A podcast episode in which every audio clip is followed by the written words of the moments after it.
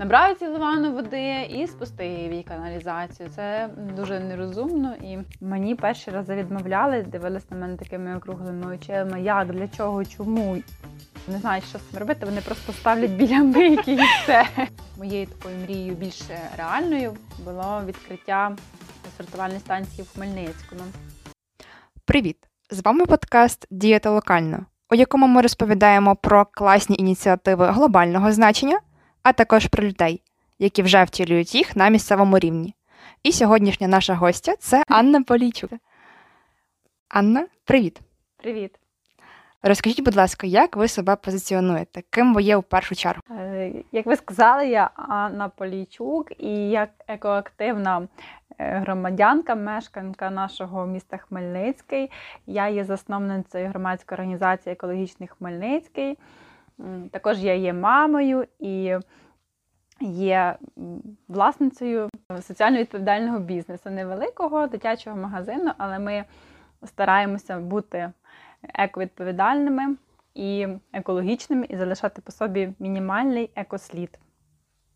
Так, ми сьогодні пишемо у магазині Піколіно, і коли ми зайшли сюди з вікою, то ми помітили, що на вході стоять такі коробки для сортування сміття і для відправки його на переробку. І нам стало дуже цікаво, тому що насправді ми ще не бачили такого у жодному магазині Хмельницького, і нам стало цікаво, для чого ви це робите і як саме ви це робите. Ми почали з себе для того, щоб показувати людям приклад. І те, що це зробити зовсім не складно. Е, Коли ми почали це робити два роки назад в нашому магазині, по Хмельницькому ще не було розвиненої інфраструктури сортування. І ми поставили два контейнери, і ми приймали туди метал, папір, пластик, тетрапак і пакети. І потім самостійно це розвозили по нашому місту, по пунктах прийому вторсировини, а дещо таке, як тетрапак і поліетилен, відправляли в Київ на зелений птах. Це завод, який переробляє тетрапак. Е, Як взагалі прийшли до цього, і який сам процес? Тобто люди приносять тетрапак Так, до люди вас? приносять тетрапак, поліетилен, і ми збираємо, і потім робимо такі гуртові відправки е, поштою на завод. Хто може скільки залишає донейти на відправку, тому що відправка платна. І хочу сказати, що якщо два роки назад приходило там в місяць 5-10 людей, і люди ще не були звикші залишати гроші за те, що за переробку відходів потрібно платити. То тепер е, остання відправка була вчора, чи це позавчора. Ми відправили, вже здавали нас в Хмельницькому в центрі відходів. Дуже багато тетрапаку, просто цілий величезний контейнер.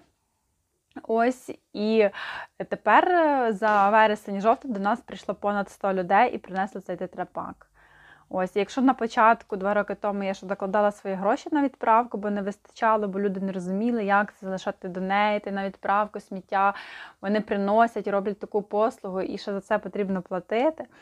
То тепер залишали вже більше людей і навіть більші суми, і вже не доводилося свої гроші платити. А останній місяць, е, коли ми вже здавали от в Хмельницькому, то взагалі вийшло, що безкоштовно його можна було вже здати. Вау, це дійсно дуже круто, що ви своїм прикладом надихнули людей почати сортувати сміття, і донесли до них також те, що за сортування сміття також потрібно платити, як це роблять люди у розвинутих країнах. Так. І насправді, якщо ти хочеш жити у чистій країні, у чистому середовищі, то тобі також потрібно за це заплатити. І це є нормально, це є навіть круто, коли ти дбаєш про те місто, у якому ти живеш. Так. Я пам'ятаю, навіть колись була така історія в середній школі я писала ман з біології. І зі мною також захищав ман хлопчик про сортування сміття, він розповідав. І в нього була суперкласна робота, суперкласно він знав біологію, тобто на всі питання він відповів дуже класно. Але було одне останнє питання від члена журі. Він його запитав: Розкажи, будь ласка, як сортуєте сміття вдома ви? Мгм. І цей хлопчик просто почервонів, і він дійсно не сортував сміття вдома, але обрав собі розповісти, зробити ман про цю тему. І йому дуже суттєво зняли за це бали, і ман він, відповідно, вже не виграв, тому що ця тема була класною, ця тема була актуальною, але він навіть нічого не зробив для того, щоб почати впроваджувати її у себе вдома. Тому що насправді уся робота, все, що у нас є, можна починати її впроваджувати в меншій кількості, в менших масштабах, але можна почати впроваджувати її вдома. Розкажіть, будь ласка, які еко-ініціативи, які вже є безпосередньо вдома? Що робите вдома ви? Я сподіваюся, ваш однокласник е, потім почав все-таки сортувати. Думаю, їм стало цікаво, як це насправді відбувається, бо те, що пишуть в книжках, це теорія, а на практиці все все одно трішки по-іншому. Ми вдома вже сортуємо, мабуть, років 5. Ініціатором був чоловік, він більш такий прогресивний, і він переїхав е, Хмельницький з Вінниці. і Вінниця трішки раніше, принаймні, розвивалася швидше, ніж Хмельницький, швидше там все змінювалося. І контейнери для сортування там на той момент вже якісь стояли. От. І він запропонував, що давай, Аня, будемо сортувати вдома, тому що це потрібно, там вся Європа сортує, а ми скло викидаємо, так не можна, це ж можна переробити. І от ми почали з елементарного, е, почали відбирати скло окремо, папір окремо.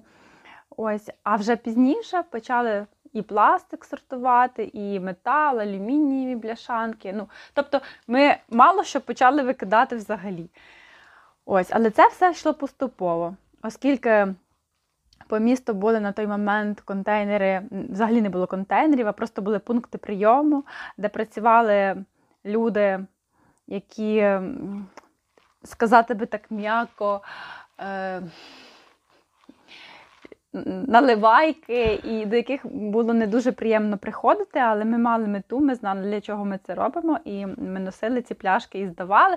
І деколи на нас такими очима дивилися, що нібито ми там не знаю, за принесли там ящик е, пляшок від якихось е, вина, шампанського пива, і на нас так дивилися, ніби це ми там за один день все випили. Хоча ми там це могли кілька Ніби пристойна сім'я, чому у вас тільки пляшок від пива і вина?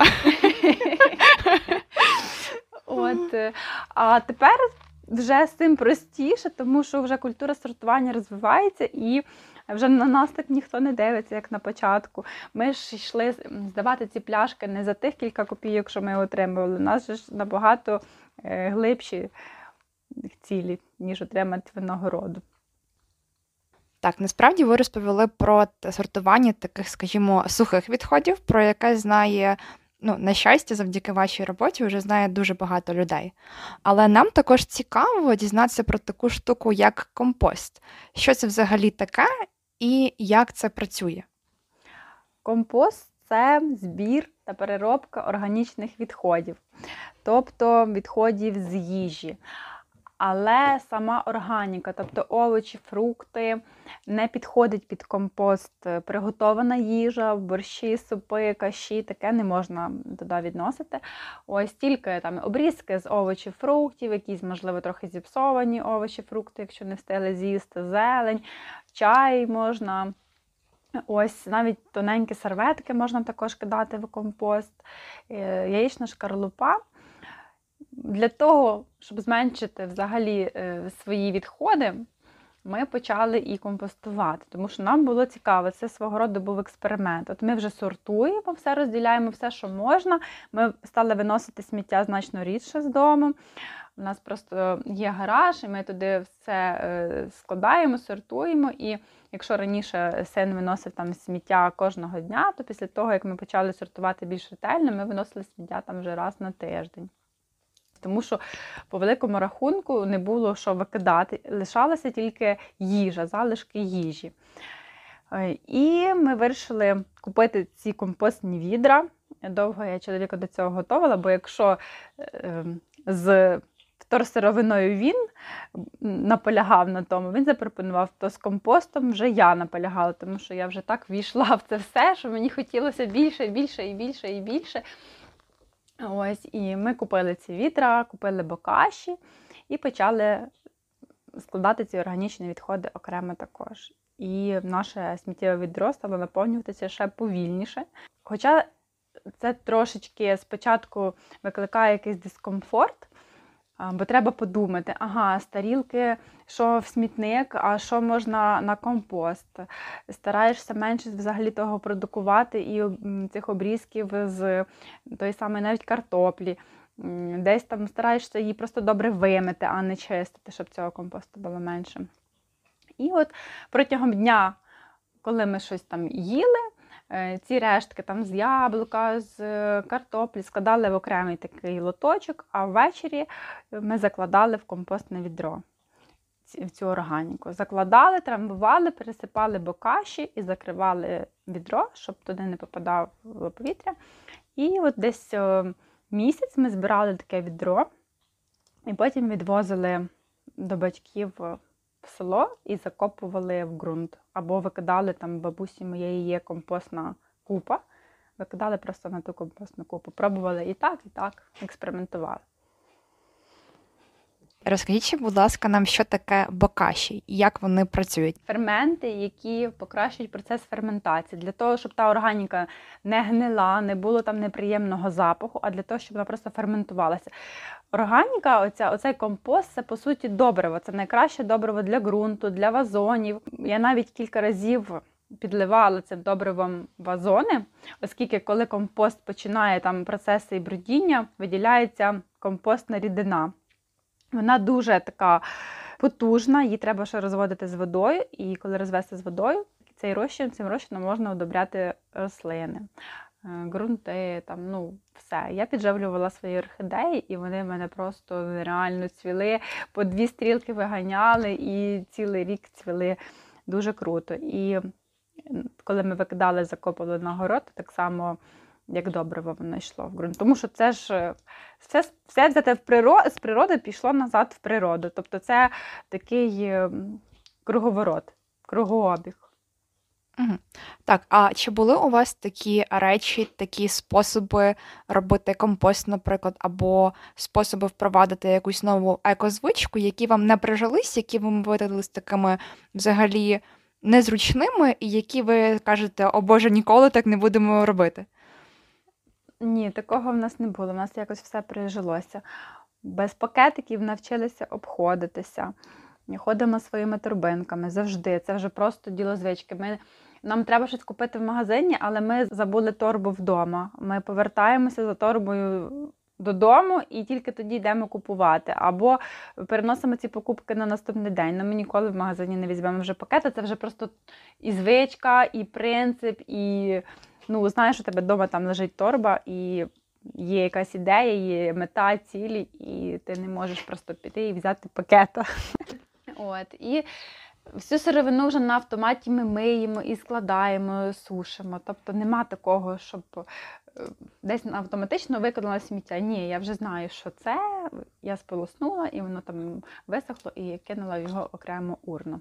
Навіть коли до нас приїжджають батьки, то там купують дитині йогурта, то вони вже просто не знають, що з цим робити. Вони просто ставлять біля мийки і все.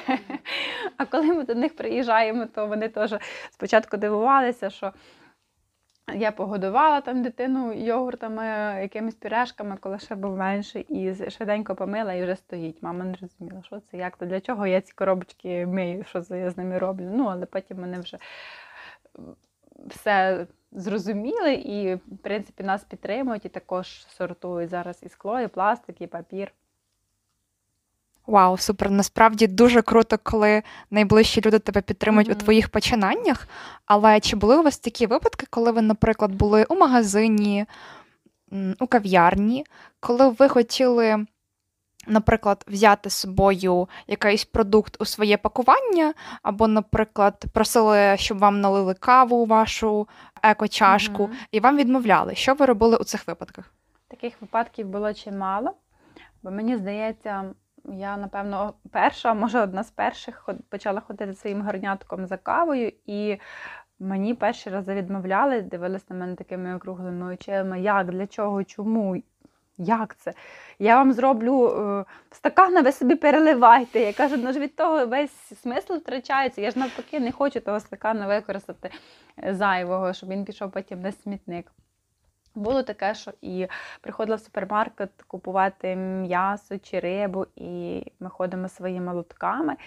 І деякі продавці також з здивуванням дивилися, але завжди, завжди все одно нам зважували свої лотки, не розуміли, що з тими стікерами робити, на лоток клеїти, під лоток, чи ще того лотка в пакет все одно хотіли нам його поставити.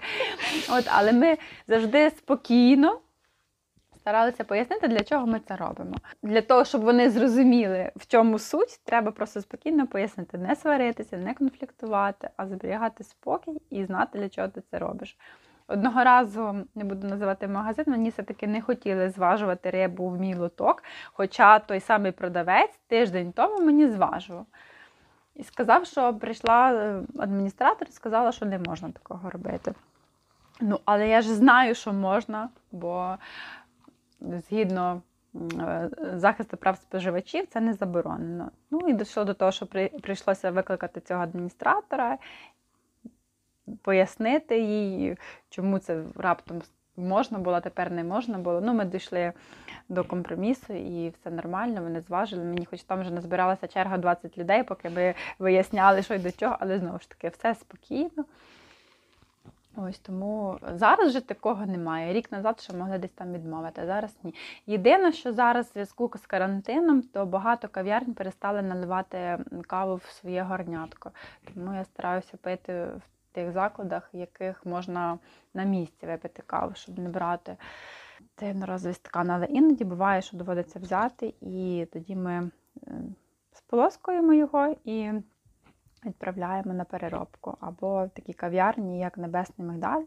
Там є зразу урни такі спеціальні для збору стаканчиків, і там можна його залишити, вони відправляють на переробку eco-friendly.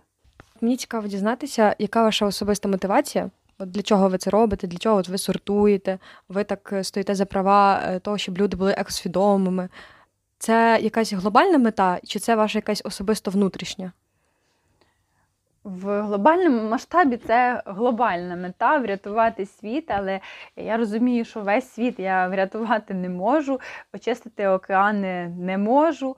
Але хоча б тут на місці локально робити те, що в моїх силах. А в моїх силах це сортувати самій, розвивати екозвички своїй сім'ї, показувати приклад ближнім, рідним, друзям, знайомим. Ну і інстаграм став як інструментом пропаганди, популяризації, сортування. В минулому році ми організовували багато заходів таких. е, Еко-тусовок, своп, вечірки. В нас були три рази зимовий своп, літній своп, де люди обмінювалися речами, щоб їх не викидати, а для того, щоб продовжити і термін їх використання для повторного використання, одягом обмінювалися книгами, аксесуарами, взуттям. Проводили лекції, також екопікнік проводили, і на цьому пікніку показували е, альтернативи одноразовому посуду, що є і органічний посуд, е, який розкладається, яким можна користуватися саме з цього одноразового пластикового. Показували торбинки і всі інші еко-штуки, просто знайомили людей для того, щоб вони знали, що всьому можна знайти при бажанні альтернативу. Але, на жаль, Цьогоріч ми не змогли провести жодного заходу.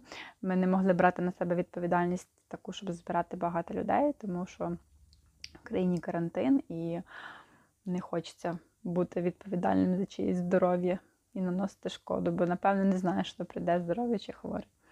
Угу. Я також пам'ятаю, що колись ми сперечалися з моїми друзями про бамбукові стаканчики. Одні з них вважали, що вони, відповідно, паперові, і тому вони за якийсь там час можуть собі спокійно розкладатися. Але я десь колись бачила дослідження, що це насправді не так, тому що взагалі в їхніх компонентах є також інші речовини, які розкладаються набагато довше, і тому краще користуватися таке власною чашкою, коли є така можливість. Розкажіть, будь ласка, чи досліджували ви цю тему також про бамбукові стаканчики, і що ви думаєте про них? Е, Так, я досліджувала цю тему, тому що як тільки в одному закладі Хмельницького е, в одній кав'ярні з'явилися ці бамбукові стаканчики, мене зразу закидали питаннями, що це за, за стаканчики. Дивись, Аня, які класні стаканчики, е, це ж супер, бамбукові, бамбукові. Ну і я просто елементарно вдома провела дослід, занурила цей бамбуковий стаканчик у воду, і по суті він би мав е, розмокнути, розповстися, так як це бамбук, це ж як, ну, як волокно. Стаканчик, верхня частина стаканчика, вона розмокла. Тобто вона без проблем е, би розклалася, але всередині є все одно тонкий шар поліетилену, який нікуди не дінеться і який не розкладається. Тобто ці стаканчики не є екологічними. А ще враховуючи те, що бамбук росте в Китаї, проходить довгий шлях від Китаю до України, це ще за собою тягне величезний екослід. Тому вже краще користуватися тими стаканчиками, якими виготовляють тут в нас е, в Україні. До речі, хочу зробити вам комплімент, і, зокрема, також вашому магазину, тому що, напевно, це перший магазин у Хмельницькому, де я побачила дуже класні такі трубочки, як металеві, так і бамбукові, так вони? Так, так. Такі для напоїв.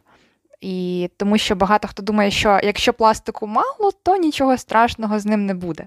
Але насправді, якщо порахувати, скільки напоїв ми п'ємо за рік, зокрема з цими трубочками, Мгм. то це буде реально дуже багато. І тому навпаки набагато вигідніше купити свою одну соломинку і носити її з собою або пити з неї вдома, тому що це і набагато зручніше, і набагато більш екологічніше. Так, але головне правило, що не забувати її вдома. І перед тим, як замовляти напій в якомусь закладі, попросити, щоб тобі не ставили ту соломинку пластикову. Ми зараз сидимо у вашому магазині. Це ваше, я так розумію, підприємство маленьке. Ну, ну, можна так сказати. Е, Що з'явилось перше? Це підприємство чи така екопозиція? Спочатку з'явився магазин. А потім ви почали впроваджувати вже якісь екоініціативи сюди. Так, так, а потім я вже почала впроваджувати. А як реагували там, наприклад, ваші клієнти? Чи збільшилася клієнтська база після того, як ви почали це впроваджувати? Як змінився ваш от сам клієнт? Е, До нас е, приходять свідомі клієнти, які знають, що до нас в наш магазин треба приходити своєю торбою.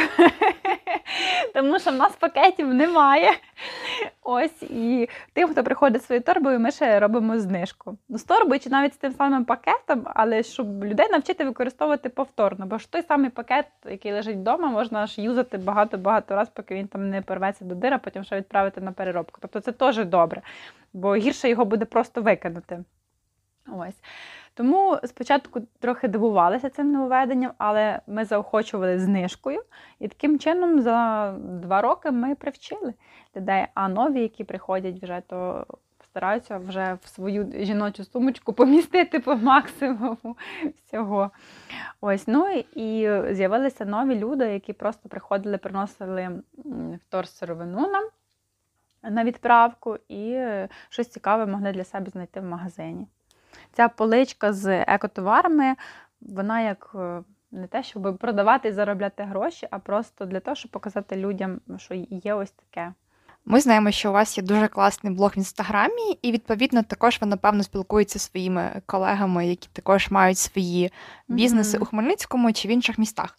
Скажіть, будь ласка, чи можна у вас, наприклад, замовити консультацію з приводу екоадаптації бізнесу? Чи ви можете якось посприяти людині, в якої не вистачає знань або не вистачає досвіду, але вона дуже також загоріла з цією ідеєю і також хоче трошки внести свій вклад в екоадаптацію бізнесу? Е, Так, можна. Ми від громадської організації надаємо такі консультації, і навіть в Хмельницькому, і в інших обласних центрах ми проводили такі консультації. От, зокрема, цікавляться цим кав'ярні найбільше. Або, можливо, ще деякі організації, офіси, які більш прогресивні, айтішники ті ж самі, яким це цікаво, які знають, що це рано чи пізно потрібно впроводж- впроваджувати і хочуть бути першими. Тому так, ми надаємо такі консультації, розказуємо, що і до чого, з чого почати, куди відвозити і що з цим робити. Окей, ми знаємо, що у вас є громадська організація. Е, Ви є її засновницею. Е, Співзасновницею. Спів. Е, Розкажіть, як з'явилася ідея заснувати таке, ну, таку організацію, і яка її мета? І як ви, ну от ми чули про ваші проекти деякі, і Мгм. як ви от впроваджуєте якісь ваші е, ініціативи, типу, на суспільство? Ми зареєстрували громадську організацію, тому що ми хотіли робити більше, ніж ми робили минулого року. У нас на меті було багато заходів, багато лекцій, багато таких. е, Ми навіть хотіли екофестиваль провести. Ми писали на конкурс в міську раду проект.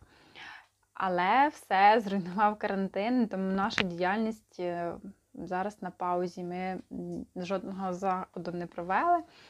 І від цього дуже сумно, тому що ми втрачаємо час, а могли би більше популяризувати важливі речі для людей.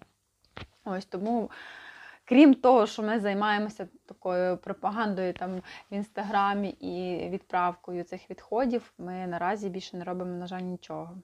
Тому що ми навіть не можемо на ніякі там гранди подати, бо всі проекти, які ми писали, вони пов'язані з якимись заходами, там, де має бути, мають бути люди і, і багато людей. Угу. Розкажіть, будь ласка, яка зараз ваша найбільша екомрія? Можливо, ви хочете поставити батькам в будинку на будинку сонячні панелі, або, можливо, ви хочете собі придбати електромобіль, або щось в такому плані з такого масштабного. Е, Електромобіль ми придбали, і я Ага. сьогодні писала про це в інстаграм да, кілька місяців тому. Ось тому вже ми справжня е, екосім'я, навіть на екоавтомобілі присуваємося. А в глобальному хотілося б, якщо це стосується нашої сім'ї, то якийсь такий ем, енергоефективний будинок, де він буде таким екологічним, е, буде з природних матеріалів побудований, десь в лісі, е, де буде вода використовуватися е, повторно. Ось ем, трохи не розуміюся в цих технологіях, але знаю такі штуки, коли. е, Коли ти миєшся в ванні, то вода збирається в спеціальні резервуари, і потім можна ще навіть змивати, наприклад, в унітазі, потім вона проходить знову якісь системи очистки, і можна використовувати повторно, не так як зараз ми користуємося, що набрали цілу ванну води і спусти її в каналізацію. Це дуже нерозумно і нераціонально. Тому ось ми би так хотіли. Не знаю, колись надіюся, ця мрія здійсниться. І будуть якісь супер такі технології, доступні фінансово, що можна буде такий будиночок побудувати. А взагалі, моєю такою мрією більш реальною було відкриття сортувальної станції в Хмельницькому. І ця мрія от, здійснилася місяць назад, відкрили центр управління відходів, і це дуже важливо для нашого міста. Я дуже цьому рада. Круто. Розкажіть нам, будь ласка, трошки більше про свій електромобіль. Ми не запитуємо вас назву, дату, суму придбання. Нам цікаво взагалі саме про зручність користування електромобілем у місті Хмельницькому, де ви його заряджаєте, і взагалі, чи у вас немає страху, що електромобіль ваш розрядиться, і вам потрібно буде вигадувати якийсь спосіб, щоб доїхати далі кудись. Е, Страх в мене є, що він розрядиться, в чоловіка мого немає. А в мене таке періодично буває. Коли я бачу, що там вже показує е, 20 кілометрів, то я вже далеко не їду. Або дзвоню до чоловіка і питаюся, чи я доїду туди-то і туди, чи можна мені вирушати. Він доїдеш, їдь. Хоча він завжди каже, що їдь, але я не завжди ризикую їхати, бо не хочу потім, щоб мене евакуатором витягували звідти. Ми заряджаємо автомобілі вдома, хоч ми живемо в квартирі. Бо сьогодні там мені коментували, що е, електромобілі це тільки коли живеш в будинку.